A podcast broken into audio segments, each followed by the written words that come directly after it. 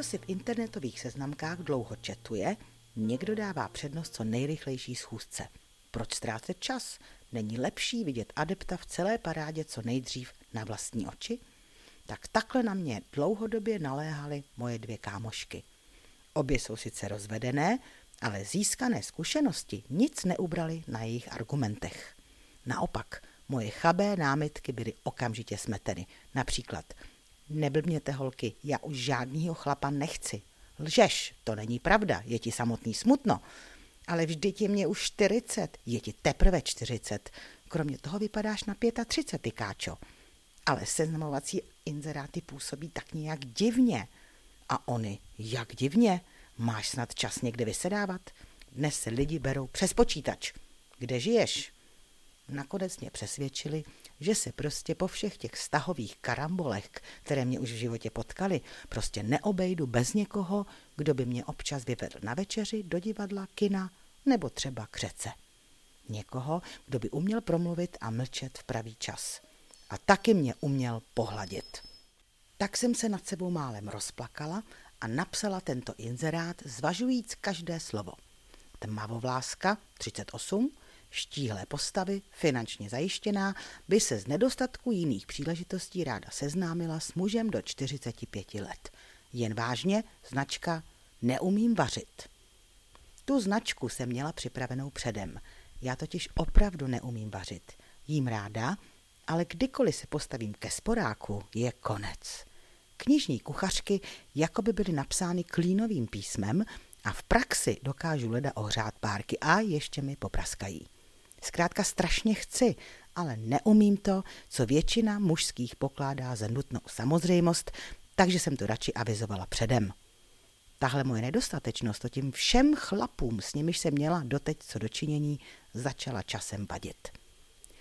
Inzerát jsem tedy vyvěsila na internet a doufala, že se nikdo neozve. Odpovědi ku podivu začaly chodit brzy. A nebylo jich málo. Všechny tři jsme studovali texty a fotky na monitoru se zaujetím Sherlocka Holmese, abychom nakonec vytřídili pět nejvážnějších adeptů. Odepsala jsem prvnímu v pořadí. Domluvená kavárna se proměnila v pozorovatelnu, moje dvě dobré víly jukaly spoza časopisů, zatímco já měla před sebou rudou růži.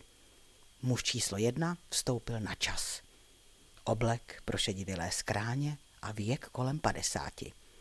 Na fotce a z dálky mi trochu připomínal Odřicha Nového v nejlepších letech.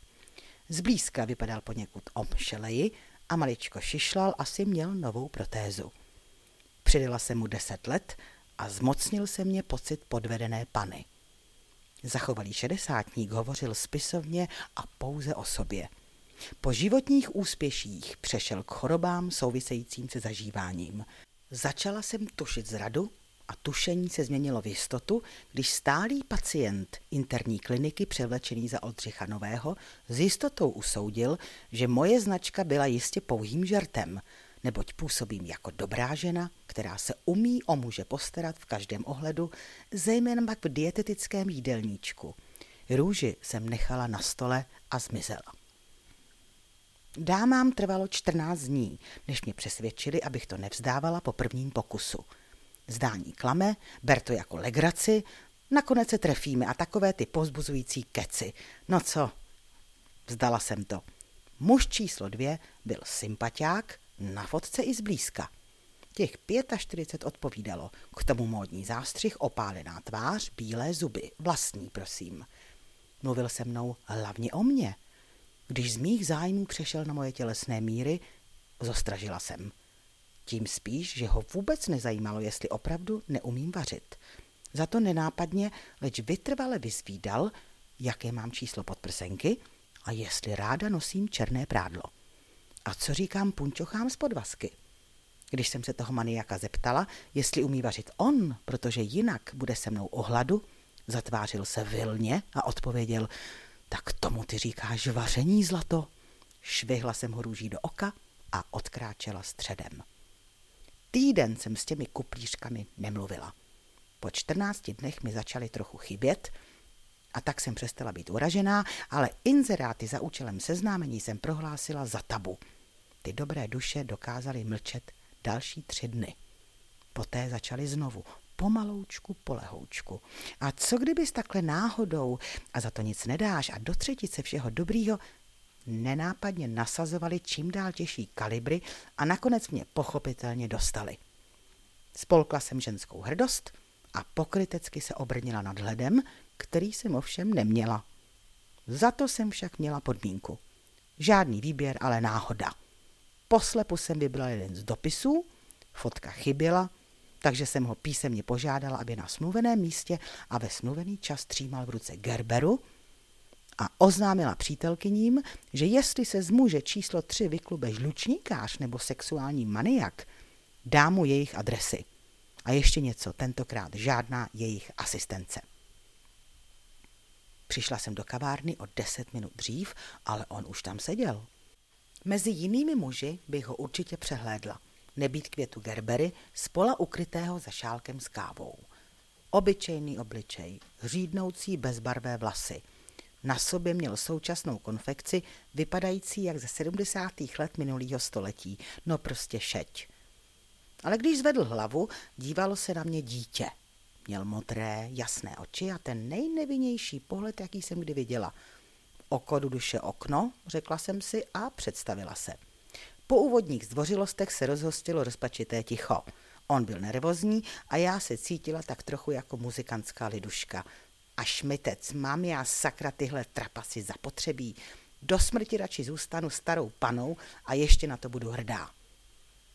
Vy vážně neumíte vařit? Zeptal se najednou. Potichu, nesměle, vážně. A s podivně dychtivým výrazem v tuctové tváři. Ujistila jsem ho, že opravdu vařit neumím a že jsem na to pyšná a že se to nikdy nenaučím, protože nechci. Feministky by ze mě v tu chvíli měly určitě radost, ale on si k mému úžasu oddechl a šibalsky se usmál. Můžu vás tedy pozvat k sobě na oběd? Co takhle stylově na Silvestra? Dodal a upřel na mě svoje nevinné oči. Samozřejmě ve vší počestnosti, dodal starosvětsky. Vyrazil mi dech, bylo to na mě moc kách, ale přikývla jsem. Něco mi říkalo, že tenhle na první pohled obyčejný Jaroslav, který se poté docela sympaticky rozpovídal, má něco do sebe a když se usměje, něco z něj vyzařuje. A hlavně mu nevadí, že jsem levá u sporáku. Ty tři dny, které do posledního dne v roce zbývaly, jsem se těšila jak malá holka. Na kuchtíka Jaroslava. Nestačila jsem se divit sama sobě. A holkám jsem radši řekla, že se s ním sejdu až začátkem ledna, aby mi dali pokoj. Nechtěla jsem se zvěřovat, trochu jsem se styděla. Ten Silvestr, který jsme společně s Jaroslavem prožili, se vril do našich životů zlatým písmem. Gratinovaná kuřecí prsíčka s bramborovými krutonky byly vynikající a domácí chlebíčky, který jsme si v podvečer dali, taky. Ve vší počestnosti jsme si nakonec popřáli hezký nový rok a Jaroslav mě posadil do přivolaného taxíku. Byla jsem jak Alenka v říši divů. Můj hostitel, který mě radostně obskakoval, byl totiž skutečně naprosto vynikající kuchař amatér, který strašně rád vařil, ale málo jedl. Ne, že by na můj inzerát odpověděl jen proto, aby ukojil své kuchařské choutky, ale jak přiznal po půl roce, moje značka ho přece jen inspirovala. Co kdyby konečně našel ženskou, která mu do vaření nebude kecat? A já časem zjistila následující. Jaroslav není až tak nevinný, jak vypadá a vůbec není nezajímavý. Je na něj spolehnutí, nelže, nekrade, má mě rád a přítelkyně mi ho upřímně závidí. Samozřejmě jsem dohlédla na jeho novou garderobu, v džínách a mikině s kapucí hned vypadá jinak. Ale protože každá mince má dvě strany, musím se přiznat, že jsem v poslední době trochu přibrala. Naštěstí to ani jednomu z nás nevadí – Jaroslavovi se moje zaoblující tvary líbí a já se utěšuju tím, že to jsou kila přibraná z lásky, která, jak obecně známo, prochází žaludkem. Hold někdy jsou ty cesty lásky trochu klikatější.